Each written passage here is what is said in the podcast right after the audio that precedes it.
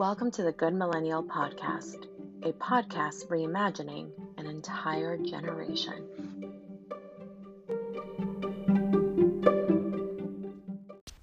Hello, my name is Diana Morales, and this is the Good Millennial Podcast.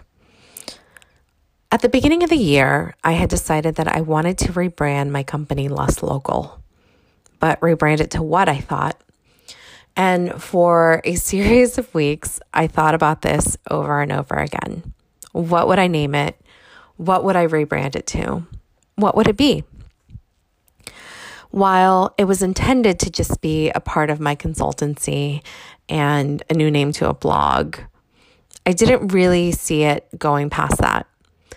And when I finally decided on the name, it was after years of working with, let's be frank, boomers, and Gen Xers, and hearing over and over, you're such a millennial.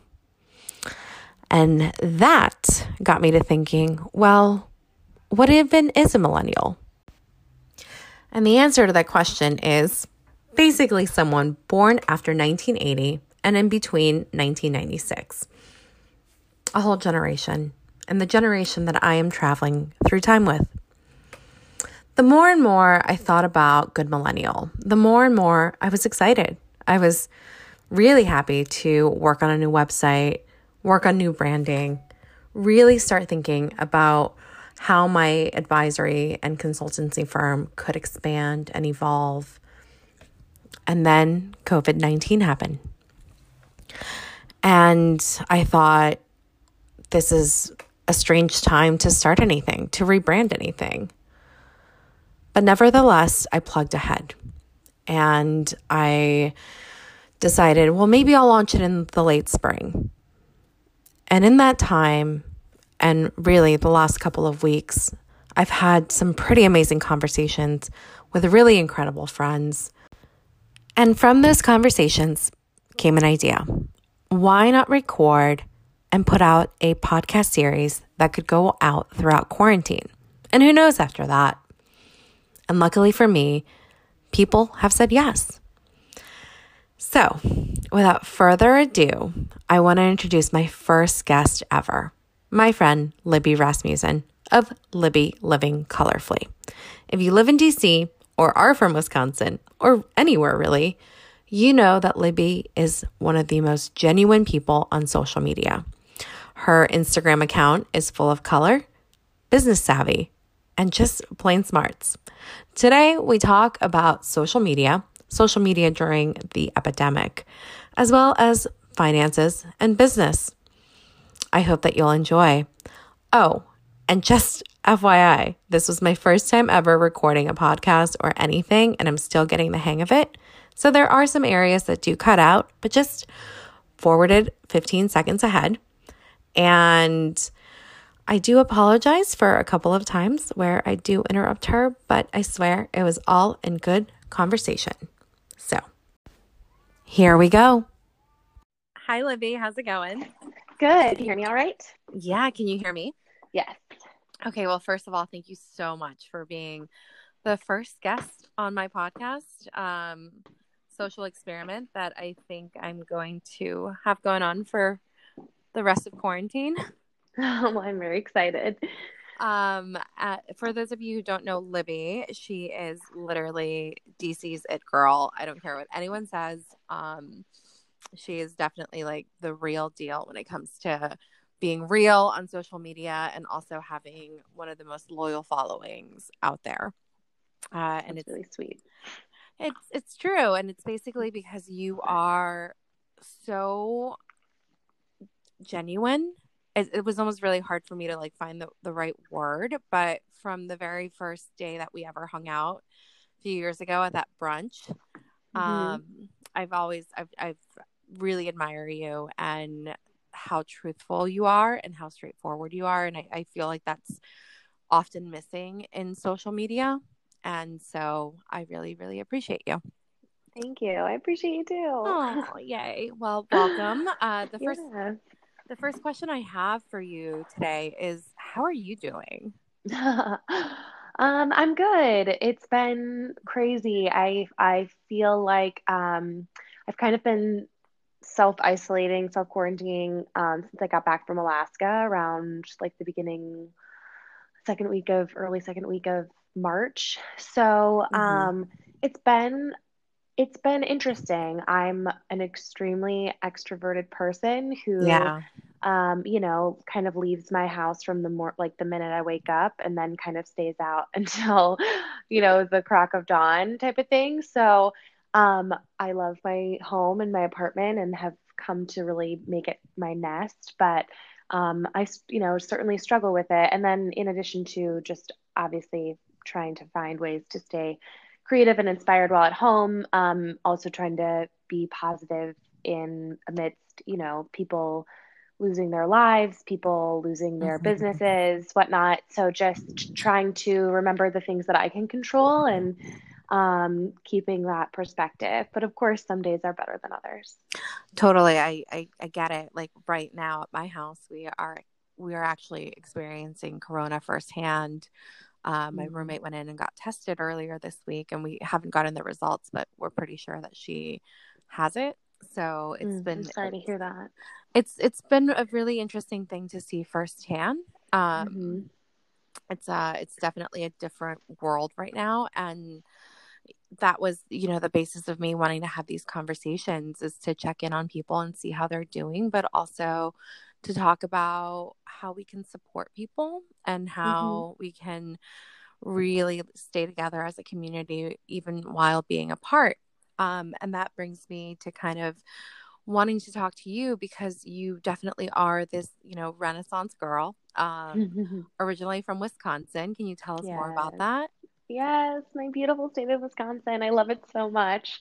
Um, I grew up like I always loved it and knew I loved it, but when I was ready to um, go to college, I had the itch to obviously get out, as most kids who are, you know, from the Midwest um, want to, or I think everyone really kind of has that about their own home state. They're like, I want to go do something different and better, or whatever that means.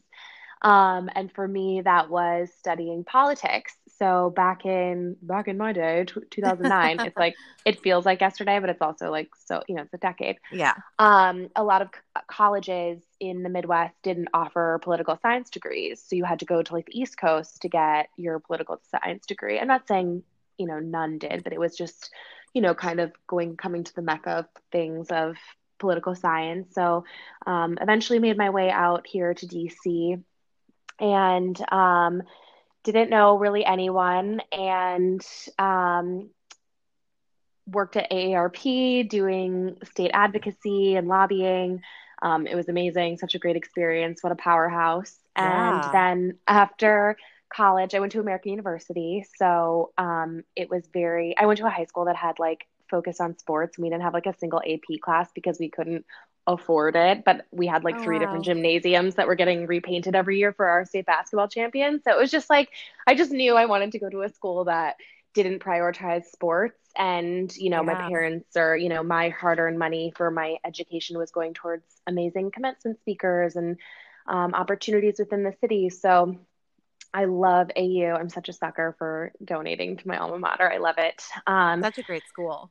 Yeah, it was just, I just feel like really well rounded because of it. And I felt very prepared for the job, um, job force, the job world. So um, after college, um, or even before um, graduation, I started working at a corporate law firm because I knew if I stayed in the lobbying world, I would never become the attorney that I had always wanted to be. And to preface this, um, I think a lot of people, you know, grow up and they're like, oh, yeah, I wanted to be a lawyer because my dad said I'm really good at arguing. And it's like, Uh-huh. yes, I, you know, I, I was, but, um, and still am, but I was like very, very serious about this pursuit. I became a juvenile prosecuting attorney when I was like 13 in my county. Oh my God, that's amazing. Yeah, for this program called Teen Court, which would basically give people the opportunity to either take the the fine and the rec, you know, have it on their record, or go through a series of um, court hearings and have be heard by the, a jury of their peers and be represented by a defense attorney who is a peer and a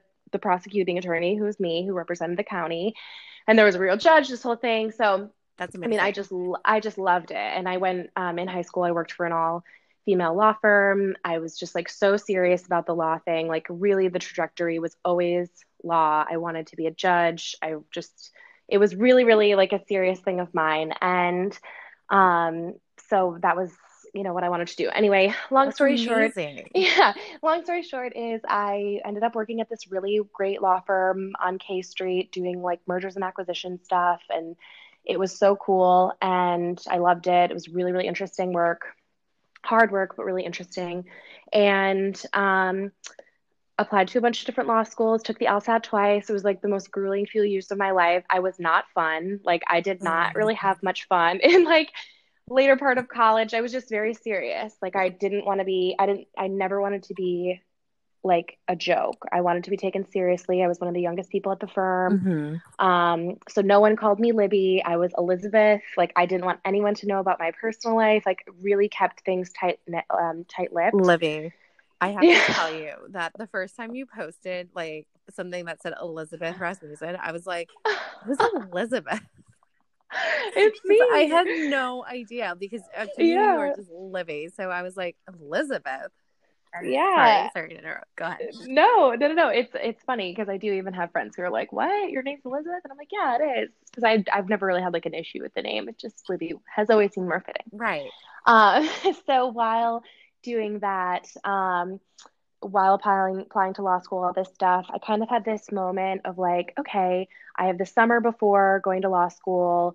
Um, I, my plan was to stay in the DC area so that I could, you know, potentially come back and work for this firm that I um, had been at. And it kind of hit me that I had never done anything other than law and lobbying. I didn't take a single marketing class. I didn't take a single communications class. Um, and I kind of had this like high and mighty attitude about like becoming an attorney, right? So I had all these friends who were starting to, you know, the PR. I mean, you have to remember, like back in 2012, 2013, when I was graduating college, like Instagram was in its like youth. Like oh yeah. I didn't I didn't have an Instagram until like after college. Like it was this whole idea of social media was just to me kind of a joke, which is so funny. But like I remember just be careful because you're always going to be in a career where someone six months younger than you is going to be better at your career than you. And I'm going to grow up and be this attorney and only get better and brighter with age and blah, blah, blah, blah. And I had this like big, you know, idea of what that looked like for me. And then I kind of ran into this, um, you know, I kind of ran into this dilemma before going to law school like, okay, am I well rounded? Like, I love all this creative stuff.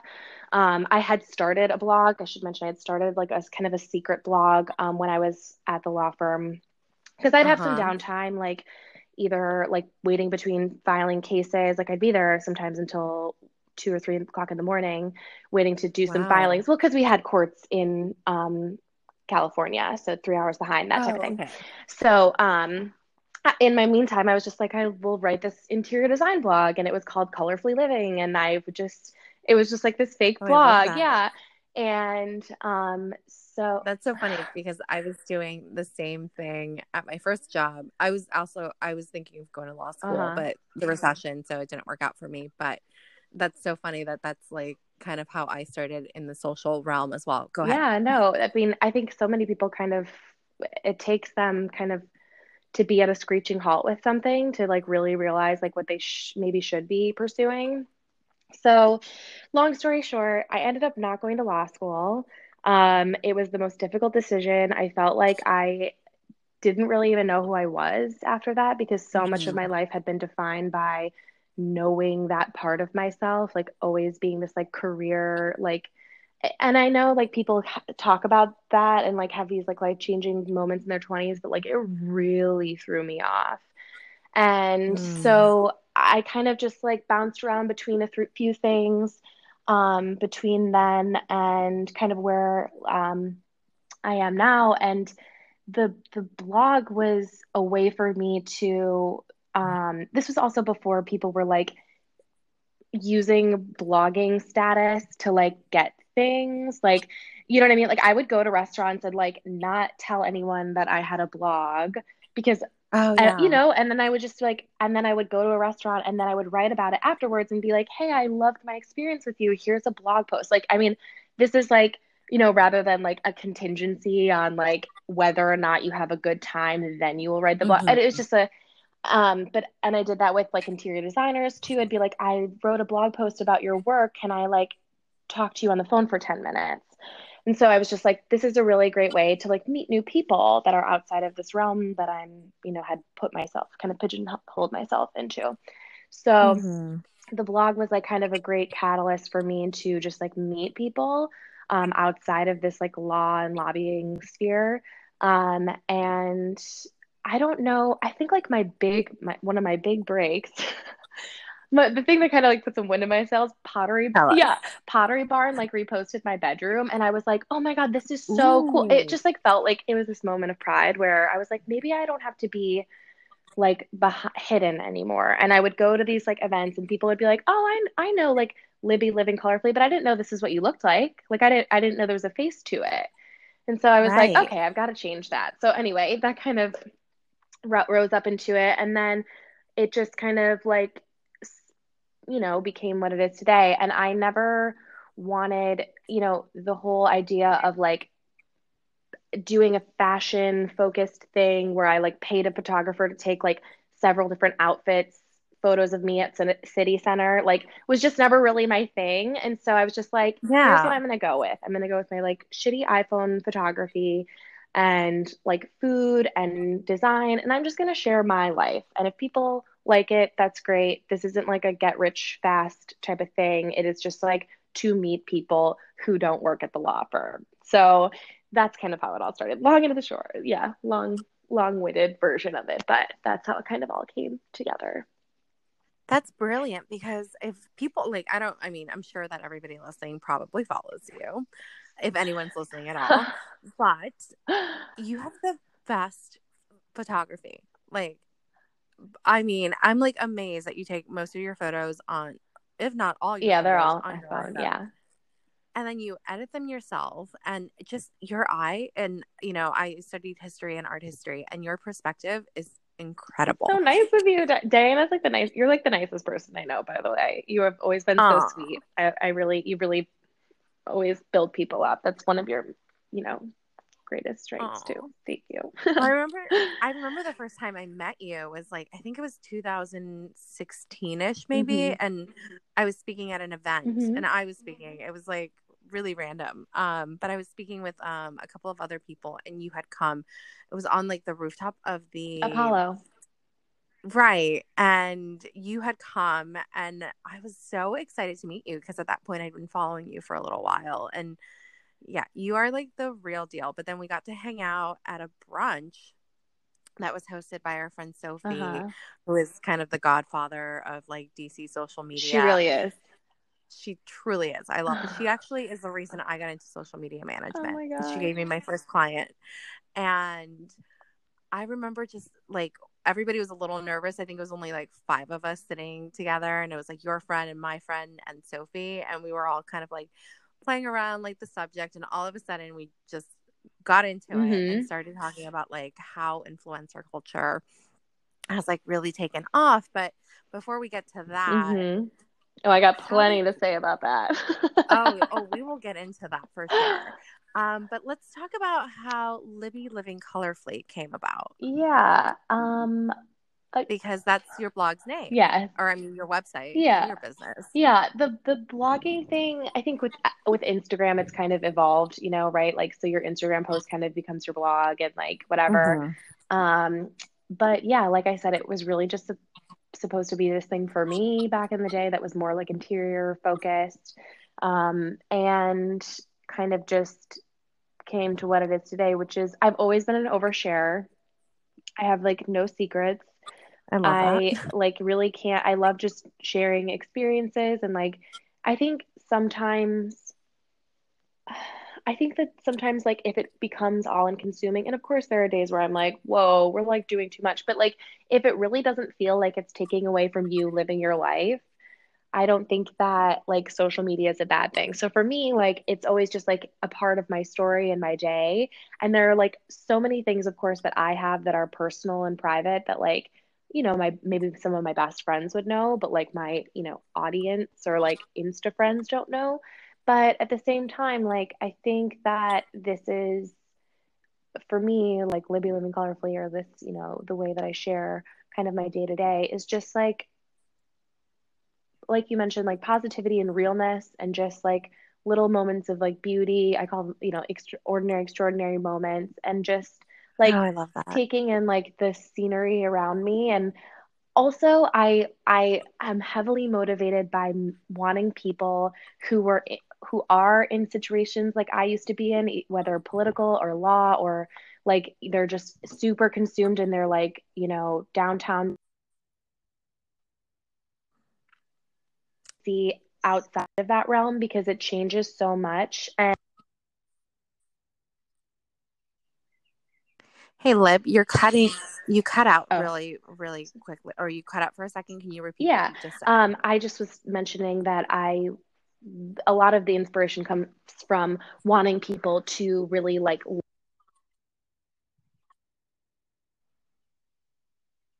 that are you know, more corporate, or they maybe feel like they are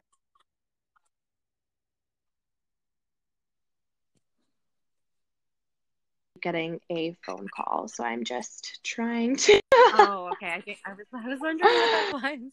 Sorry. Hold on. Okay, is that better? Okay. Yes, that's much better. Sorry.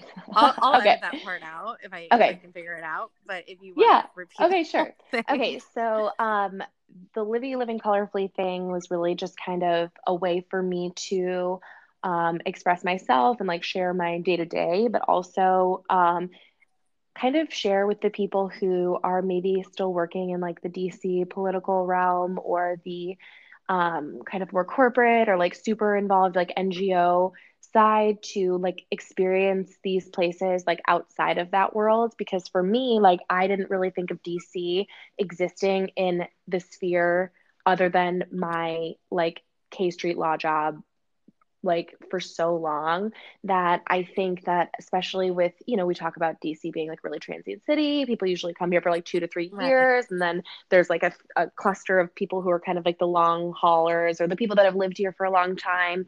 Um, and I think for me, like if I can make someone who maybe doesn't have like a super creative job who lives in DC feel like, oh my gosh, like there's this really cool thing in Petworth or there's this really like fun dive bar that I haven't been to. Like maybe there's something like else that's kind of out there outside of my like everyday um, happenings of DC to keep things fresh, to keep things um, interesting within our city because DC is so great. Like I, I am so in love yeah. with this city. It is amazing. I never have an answer when someone's like, "Where would you live if you could live somewhere else?" Because I just don't even think about not being here because I love it so much. And mm-hmm. I think truly when it starts to feel stale, because it can, right? Like it, most people, right. when you tell them you live in DC, DC, they're like, oh God. And it's like, okay, yes, but you don't know what, you know, you don't know about like the really, really great art culture, the music scene, or the amazing food scene that's happening in DC. I mean,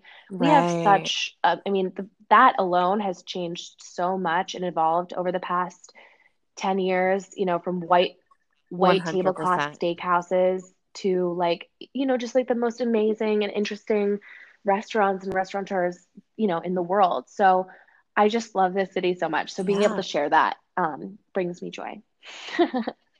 I think that there's a spark of like creativity when it comes to food in DC. And you are right. Like back in the day, I remember, you know, for my like my parents would take yeah. to Old Ebbitt, which of course Oh, the crab like, dip the DC is so standard. good.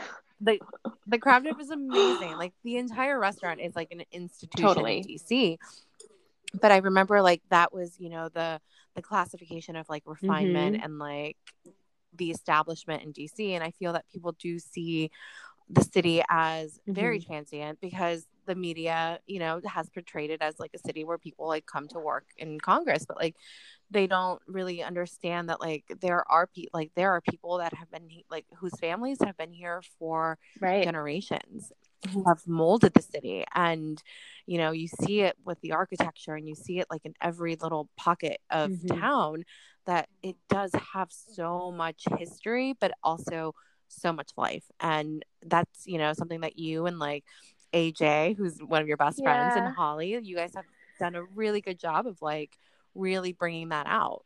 And I mean, you're right. and I, wa- here, and I want to make that like, very clear. Like, we are not from here. We don't claim to like I, I it, you know, it's always so funny to me when people are like, these are the 10 best things you should do in DC. And it's like, okay, in your world, like yeah, that's, you know, and, and of course there are so many aspects of DC that I have no clue about and like no awareness of, but like the more you talk to people and communicate, the more you know. And like, I have this rule that when things start to kind of feel a little boring here, I'm like, okay, I need to make two new friends like I need to like find two new people or maybe like seek out that friendship that was maybe just an inter- introduction um, and dive deeper because like this is a new opportunity to like get to know people and their experiences and like what how they're seeing like through the lens of their DC or or whatnot whether that's a new person or you know that's been here for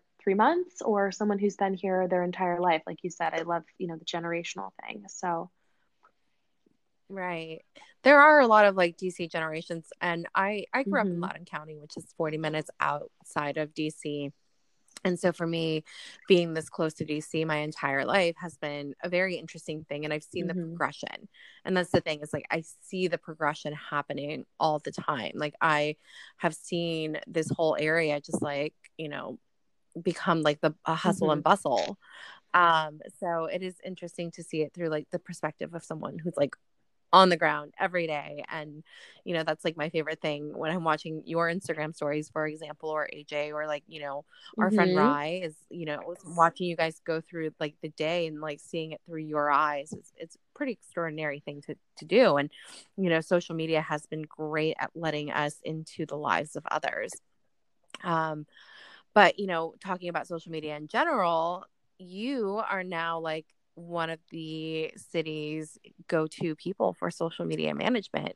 How did that happen? um, yeah, it was kind of uh, it, I don't know. Like, I guess my first my first clients were um, Evoke Design and Creative, and I love them so much. Um, before I gorgeous, gorgeous work. work. They're an amazing luxury um, event planning firm here in DC. Um, they do amazing things, and um, the owner of the company, Jeanette, reached out to me before I was even doing social media management um, and just basically said, I don't know who you are, but so many people have been raving about you, and I really want to have you join my team. Like, let's talk social media. Like, how can we make you a part of this team? So, Evoke was my first client, and um, they've been just like absolutely fantastic. And in addition to doing their social media, I also assist with events, which has allowed me to experience such amazing, um, you know, just these women who are so good at what they do and they all love each other so much. Like it is insane, um, the bond.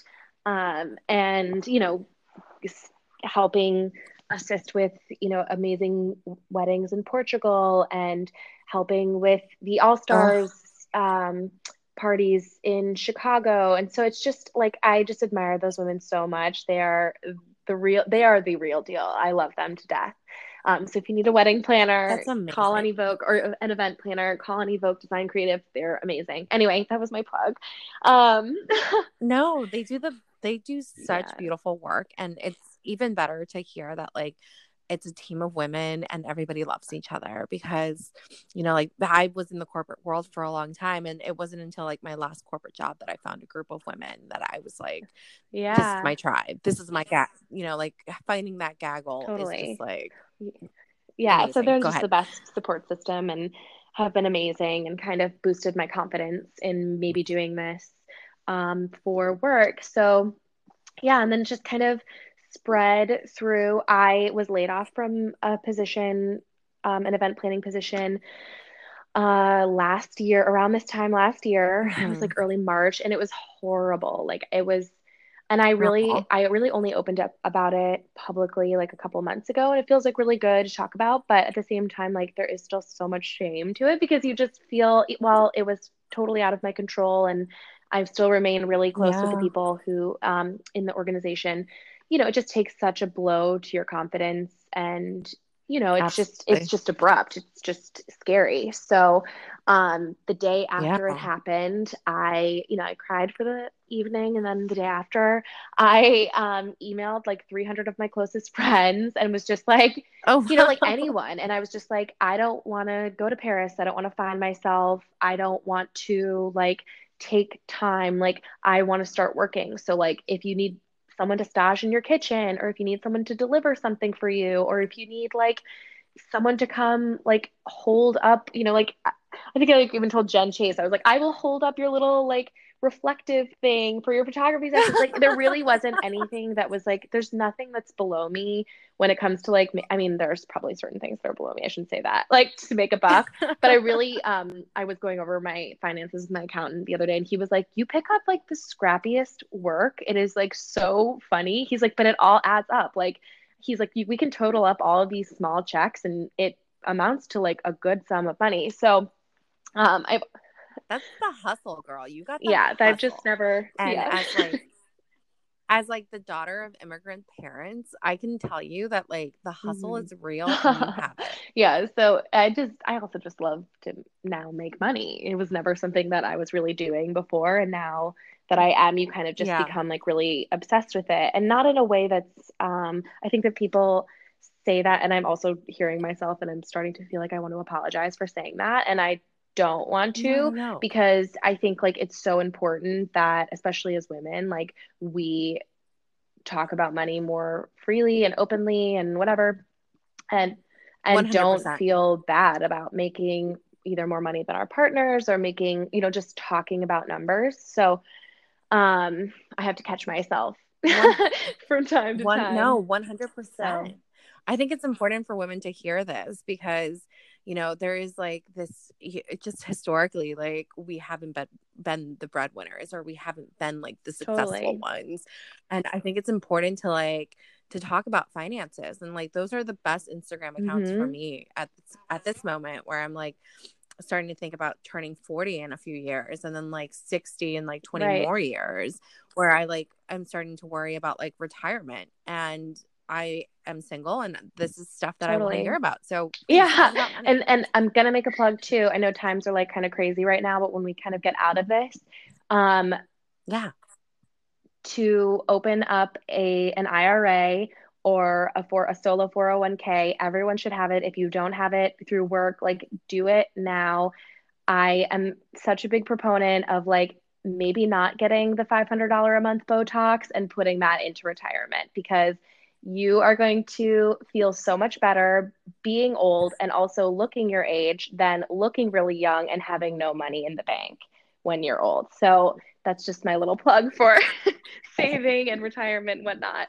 Um, awesome. I'm gonna add that into the show notes. So if you have like if you have a bank that you love using, yeah, I any any tips like i asked for an ira for my i think 18th birthday or 17th birthday because again i was like so like lame and into like this fine maybe i was even 19 i might have been 19 but um yeah i was like i want a retirement fund i this is really important to me i did not grow up like we grew we grew up comfortably like i guess like mid middle class um mm-hmm. and mm-hmm. but like my I've always been since I graduated college. My parents were like, "We are not paying your phone bill. What is a family plan? Like, no, like you're paying your phone bill. Like, if you want to be bailed out of something, or when I was out of work between my law firm job and whatever, they were like, uh, tough. You can always the spare bedrooms here for you back in Wisconsin. So it's never, you know, again, that's kind of I think where that wanting to make a you know a, a buck here and there comes from too. Um, right. I mean, I I've had a Roth mm-hmm. IRA since I was like 22, Smart. and it was like one of those random things that I was like, okay, yeah, I should do totally. that. Totally. And um, you do. So no, everyone has enough money to give a little bit of something. Like it doesn't matter if mm-hmm. like if it's even just 50 bucks a month. Like just start doing it because once you do it, like it's so empowering to see those quarterly statements and just like see where it can take you and you barely miss it when you know like you, you just get to a point where you barely miss right. it so um i get I yeah I love it. I love that you're passionate about talking about finances yeah. because, you know, like I I have started my career over once, and I mean, like in the last year, it's started mm-hmm. over, and like being financially stable is one of those things that like now you know i think my lucky stars especially with what's going on that like i was i did get that going like early on last year mm-hmm. again um but you know just from hearing you talk about finances it's it's super empowering and that's something that you should you know be I see you talk about it with your audience all the time. So keep doing it because that is well. Amazing. There's definitely um, places for me to improve upon. Like I, we, you and I have many discussions about rates and stuff like that. So I'm always learning new things because again, it is so uncomfortable, especially when you just don't really know what everyone's mm-hmm. kind of, you know, what everyone's kind of doing these days. So it's it's always um, something that you just have to keep being curious about and like it just don't apologize for you know asking about numbers and stuff like that. I'm saying this to myself out loud so that when i listen to this podcast again i'm reminding myself um, to you know to do that. Not to plug the podcast but it's a very good millennial thing to have ingrained. Mm-hmm yourself to like really take care of your finances and you know look after them i remember i used to work in corporate america and i was a little reckless with Shame. my cash and i'll be the first person to admit it and now i'm like i see the value in living a, a minimal uh-huh. life and being cautious about where i put my money or what i spend right. my money on exactly um so so you started, you know, doing social media for right. restaurants and some of the best restaurants in the city yeah. too. Like I am obsessed with like all of the restaurants yeah, you work with. It's a it's a good group. And I I what I love um most about kind of my work and what I've been told by a few of my clients is um, you know, a lot of these restaurants, you know, prior to COVID, whatnot, um, just because they're really successful and maybe they're being featured in um, the Washington Post or Bon Appetit or whatever, uh, doesn't mean that they have like this like huge cash flow coming in. And right. so for many of them, like paying the big PR firms a $5,000 retainer a month isn't feasible and it's just not something that their investors or you know the people maybe even the, even the people at the top are like this is just too extreme. Like this you know numbers wise it doesn't add up. It doesn't make sense especially if you have a one one or two restaurants. You're not a you're not a jose you're not whatever um, you don't have people that are just like in house you know type of thing. So i i yeah. i'm happy to be able to be supplying services that are um, approachable but also professional so that it's not just like the GM of the restaurant, which uh, don't get me wrong, a lot of these places have great internal social media that they do. Like many of the chefs like just do their own Instagrams, but it's it's hard and it is truly mm-hmm. a full-time job. So it's been really fun to yeah. be um, a part of the team and work on those things with, you know, within the restaurants. And, um, you know, I have a few other um, clients as well. Varnish Lane is really fun. The nail salon um, in DC. I've loved Lauren. I yeah, I think just I just love um, the mission, and it's all so important to me. I 100% stand by all of my clients, which I feel very lucky.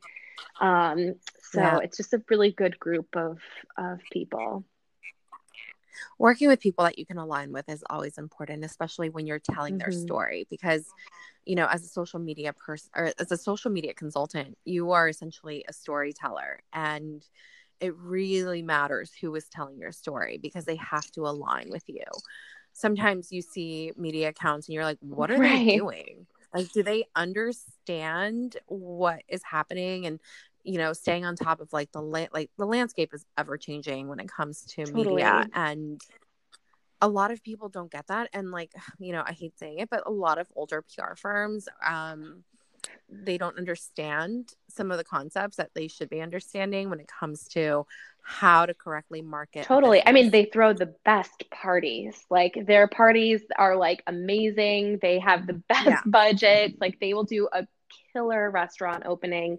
and um, you know tv appearances stuff like that but when it comes to social media like it really is so um, it is so easy to kind of do the wrong thing and it's much more mm-hmm. difficult i think that people think to come up with the right thing like execute you know proper execution of things having the right amount of um, kind of like you know jovial spirit in a caption without being offensive. Right now i mean we're seeing right. we're very much seeing people doing the right thing and very much the wrong thing when it comes to social media. And it's so easy to see you know kind of happen right away. And you feel for those people right? Like behind the accounts because yeah. you know sometimes you're like ah i get what you were trying to do. Like i get the message but like not the right time. And like who the hell approved this right i think we had this conversation recently i mean mm-hmm. last week we had this conversation where you know i had I had essentially like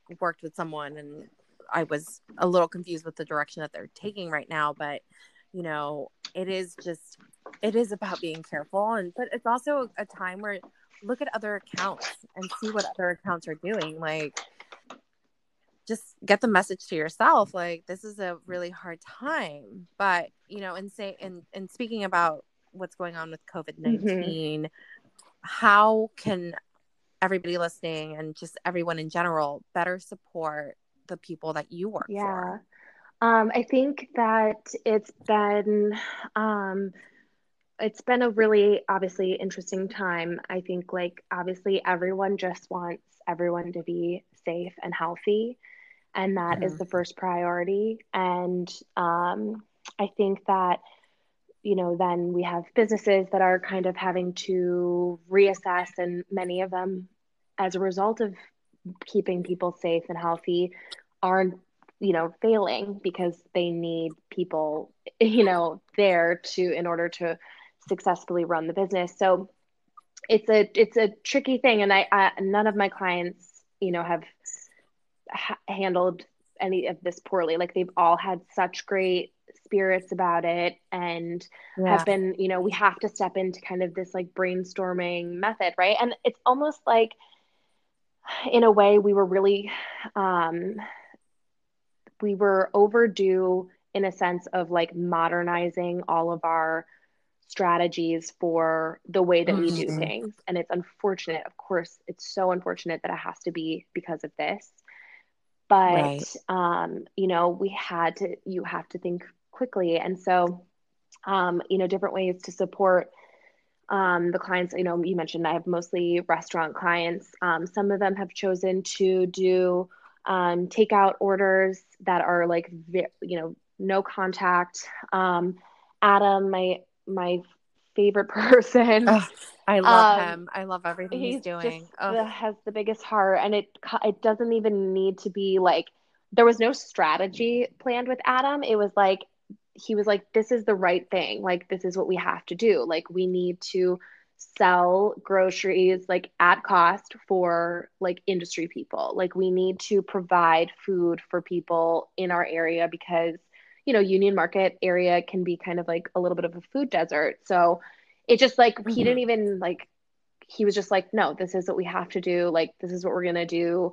And this is how we're going to be safe about it. And like, of course, each day like is different, right? Like, you know, right. three weeks ago, if you would have told me that people would be, that the president would tell people to wear masks, I would have been like, well, what? You know, like this is just every day yeah. is changing so quickly. So I think, um, obviously, like supporting through takeout, if you don't want to get food from people and you're just happy with cooking on your own or having your grocery delivery or whatever, um, a lot of them have GoFundMe's that help support the staff. Because at the end of the day, like, um, and I kind of mentioned this one day in in um, Instagram stories. You know, for the people who are still able to like work for, from home or full time or whatever, and have kind of that. I think at the end of the day, everyone should be saving. By the way, everyone right now should be right. saving. Like, don't spend beyond your means. Like, you don't need to be like living lavishly. But like, if there is a restaurant or a place that you love that you would have probably, um, you know, been a patron of during this time, like, go ahead and either just directly go fund them or order food or just you know make a donation merchandise is a great way to do it um buy a gift card gift card unfortunately i feel like I, I don't know what kind of the outside world looks like when it comes to people who aren't in like hospitality or um you know like kind of the food industry so i don't really know what my friends who are um, working like kind of normal nine to fives are doing or how they're doing. I know that a lot of furloughing is happening right now. So right. um, everyone's hands are kind of tied, but it just will help keep, like, if we can keep the economy going still through like these, um, these different kind of creative methods, then I think that that's the best thing to do. Um, and again, to just remember to like spend within your means and whatnot. But there's you can always support people and and um, you know the the DC virtual tip jar I've talked about in my stories. I have it linked in my highlights. Um, it's right. just anyone who worked in the hospitality industry or works in it can just put it's just a running Google Doc and people can just insert themselves, whether it's a hairdresser or um, maybe a wine sommelier, like anyone who has provided a service that maybe you have loved. You just search their name, or maybe the restaurant, or maybe you don't even know who you know the specific person was and you just want to give everyone you know at the team at pearl dive like a five dollar tip or something like that like all of those things matter and there's no such thing as like too little right because like if everyone gives like right. a dollar then you know that person may still have like a hundred dollars so um that's kind of my plug for that no it's a great plug and you know not to plug Coconut Club, yeah of course we can um, Adam is doing a market every Wednesday through Friday, and it's basically at cost mm-hmm. groceries. They even have toilet paper. Um, they have Cotton and Reed, um, I yeah spirits, but Cotton and Reed is also making hand mm-hmm. sanitizer, mm-hmm. which is like the gold standard yeah. right now. And but he's also doing something really cool where they're putting together boxes for people mm-hmm. in the mm-hmm. industry, which is so special um, because I mean, like you just said, uh, these people have essentially lost their livelihoods. Right. And so I think that's incredible and I, I love it. I love it. Um, but to, you know, not to segue away from like what to do yeah. right now, but let's talk about what to do in influencer oh, culture boy. because you told me a couple of really interesting stories that really did leave me with like kind of a bad taste of like especially you know trying to take advantage of people during right. this time and it's just it's a it's a whole bigger discussion that we'll have to have like another mm-hmm. day on the direction that influencer culture has been going in and the direction that it needs to go in after this and hopefully by then I'll figure out like how to get you know more people in on the podcast at yeah. the same time um, because I, I want Rye and a couple of other people to be in on it. But let's talk about influencer mm-hmm. culture and what you've been seeing, especially running food yeah. accounts. I know you told me a really interesting story. Um, but and then you know a couple of other things that have happened in the media in the last couple of days that have been really mm-hmm. concerning mm-hmm. it just is one it's a topic that i wanted to definitely discuss today even if it's just for a couple yeah. of minutes um yeah i think like uh, it, it's obviously subsided a little bit now but i had received a few messages on different accounts so not just um not just you know a specific um, instagram account but a few different accounts where um some food bloggers or people who would maybe describe themselves as influencers. Um we all have influence by the way. So i think it's the influencer word is like well what does that mean? Because we all influence each other. But um you know asking for um free food in exchange for promoting takeout menus or payment in exchange for promoting to go menus from industries that have already like even just by being closed for a day at that point were losing thousands and thousands of dollars and having right. to decide whether or not they were going to keep staff that had maybe been there for since the beginning of their opening or themselves right so many of these owners are not paying themselves are going to go into a lot of debt um, because who knows what the future holds so it just seemed like uh, just wildly inappropriate to be honest and i think like while people maybe don't see it as such like right away it's so important i think especially too with like influencers or bloggers or you know food um food bloggers to really think about like what the other side might be going through and um mm-hmm. you know i spoke about it openly on my profile too like it just was disappointing. And I think that I've seen more people come to the forefront now.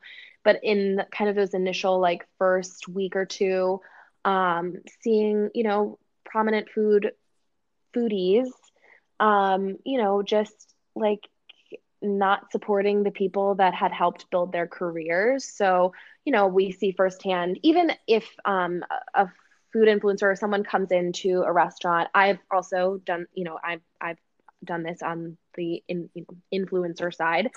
Um, mm-hmm. You know, even if you come in and maybe it's just a comped drink or maybe it's a appetizer or something like that that's comped, like the time and energy that it takes for like the social media person to relay that message to the GM so that the host knows to greet the person to make sure that like everything is like you know it takes time and energy and um, yeah. I think that a lot of times I've seen and experienced a lot of entitlement um, when it comes to the food arena because people think maybe like, oh, well, I'm giving this restaurant the exposure that they need.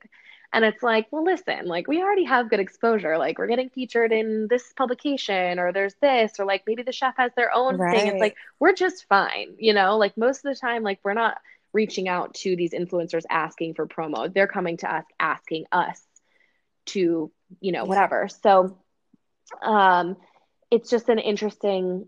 It, it was just an interesting time, and I think it was disappointing in the beginning to see so many um, people kind of not really stand up for the people that had provided them with you know with food like they had fed them which right. is to me like one of the most kind gestures you can do is like give someone a meal um or prepare like a drink oh. for them so it just you know it's just interesting but i had it was really great to see so many awesome people kind of step up to the forefront eat the capital danny was so great um, I saw him like immediately just like posting things and doing Instagram lives with chefs and being like, how can we help? Like, what can we do? Like, what does this look like for your restaurant? Like, really kind of doing investigative, like foodie, like, you know, research on this on the grounds. And um, Kylie from Michelin Michelin is amazing too. Like, she's done such a great job of just wanting to get involved and like, how can I help? Like, I just seen so many great people just saying like how can i help? Like what can i do? Like how can i spread the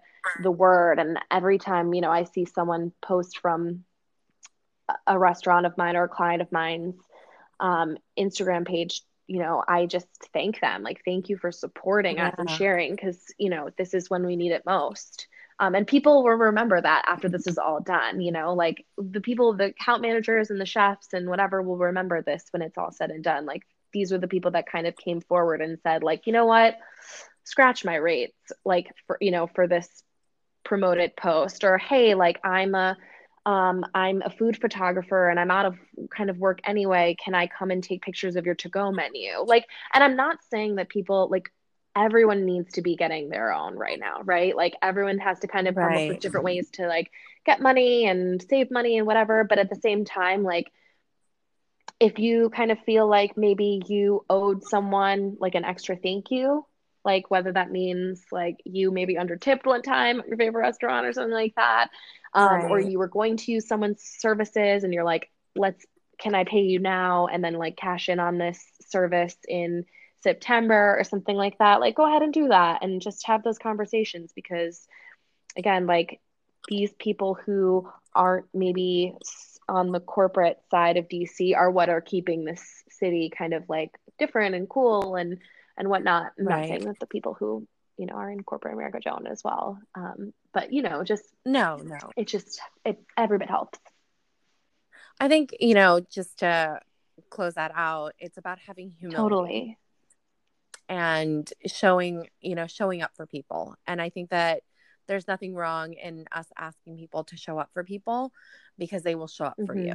And, you know, I didn't even know Adam just to like throw a person mm-hmm. out there who is just kind. I didn't even know him and I had gone to dinner at Coconut Club after it first opened last year and I had gone with a friend and he sent a couple of things over to the mm-hmm. table and you know he didn't have to do that but people do remember, you know, those gracious actions and like I would lay down for you guys like on the right, right, all the time, and you know, people will always remember kindness, totally. and I think that that's the the biggest thing that we all have to remember now is like be kind mm-hmm. and be kind to one another, and you know, I I do agree with everything that you just said. And I can't wait to like actually have a broader conversation on how influencer culture needs to shift. But you know, for yeah. now, this this is great. Um, but you know, not to take up too much more no, of your time because fine. you are the busiest girl. Uh, I, I got plenty of time. Um, I know it's like a thing, right? Everybody has time. Um, another thing that I wanted to talk yeah. to you about because it actually inspired my little home jungle I have going mm. on. But you are, you know, you're also a gardener, and like in the truest sense of the form, like my father owns a landscaping company, and you know, gardening is a thing that like I've grown up with. I can't plant a living thing to save my life.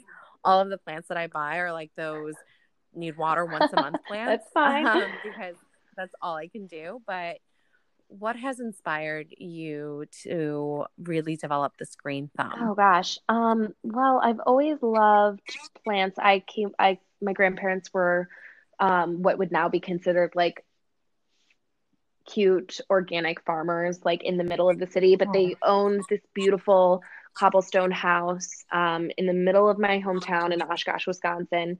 And they grew everything. They had cucumbers, strawberries, corn, gladiolas, peonies, sunflowers, um, white raspberries, like just really rhubarb, everything. Um, it's where I learned how to count mm. money. It's where I learned how to take care of um, vegetables and plant bulbs and stuff like that. And it was just like really just the most beautiful place on earth. If I could go back in time, it would that's the first place I would go. Um, and so, and my mom was an avid gardener. And while we didn't have a lot of house plant, indoor house plants growing up, we had a sunroom, whatever. But um, I I had never really like given much thought to plants until um, really like two or three years ago, and I just got my first plant and then just couldn't stop. And then I was like, I think maybe seven months in, and I had over 50 plants. And it wasn't even like a buy, buy, buy thing. Like plants can be really expensive, and plants also don't yeah. like, can, they're not always hardy. So um, I was just like, asking for a propagation from a friend here and then propagating that and making like two plants from that plant or like getting a seedling from a different friend or like growing my own basil from my Trader Joe's like clipping um, plant. So just really getting like creative and taking um, looking up many YouTube videos. The information is out there. Like it is not oh, it is yeah. there there's so much access to um, information, but the plants just really um yeah, they're like it's like therapy almost because they oh, you can that. see like something growing and something that you're helping grow and take care of and it's just kind of this like nurturing thing and it gives you like excitement for the next day when you see an, a,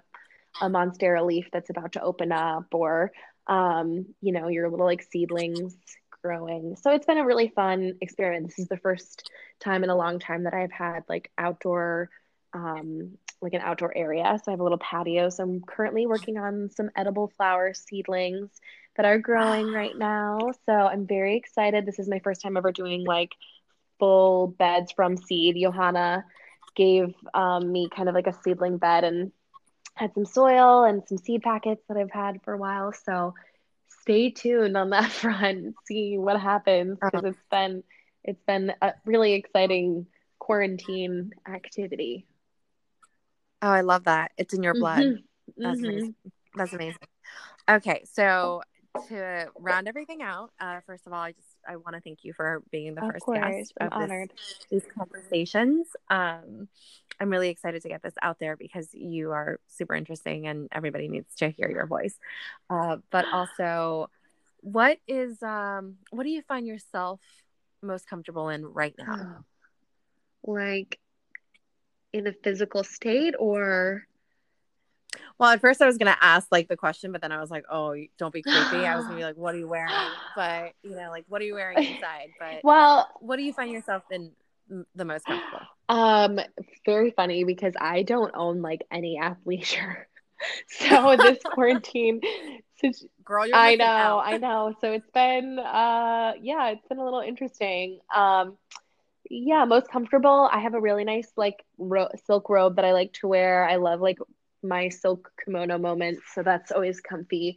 Um, I my comfort comes a lot from I have a fireplace in my living room, which many of you I'm sure have seen. So just kind of like opening my windows and even just in the middle of the day or like in the morning, I'll just make a big fire. Um, and just kind of um, let my hair air dry. I'll do some work from my little makeshift desk here. And so I'm just feeling very comfortable with that and the windows open and kind of walking around my neighborhood in Mount Pleasant kind of brings me calm, although I'm not really leaving the house too much. Um, and I've also taken to drinking at home. which is something I've never done before, really, because I was, as mentioned before, I leave the house normally early morning and then come home late at night.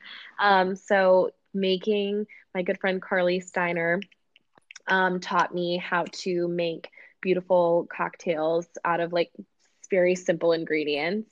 Um, so, I have been learning how to, you know, just get my drink on at home. So, I'm about to Love place an, a domestique wine order um, because I want to also start drinking more wine. And that's what it's kind of looking yeah. like. And as of many of you, I'm sure, like there's really no time of day that is correct anymore to have a martini or glass of wine. So, you know what? The hours just blend together at this point, which is fine. I'm about to order ice cream from our local Jeni's Yum. to be delivered to my house. So good. And then I'm gonna, yeah, and then I'm gonna sit on my porch and Clorox wipe the entire container before I bring yes. it in my house. So, you know, new times, new, new days, times, um, new days. Yes.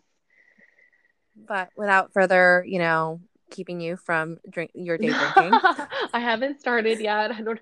JK, JK. I'll keep. I'm actually about to teach a an online terrarium class with Holly. So a digital terrarium class. Best. So I don't know if I'll get started. Maybe I'll have a little one during that. We'll see. We'll see how crazy we get. Obsessed with you guys. But Libby, I adore you. Thank, Thank you, you, so much for being on the pod. Um, I hope that it turns out great. Um, it should be out in the next couple of days, but I'll definitely send it to you first. All right. Well, thank you so much. And that's my conversation with Libby. She's pretty awesome, right? Make sure you follow Libby at Libby Living Colorfully on Instagram. I promise it's one of the best accounts out there. And if you're not already following us, follow us on Good Millennial. Or don't, it's cool. I get it. But stay tuned, we have more to come.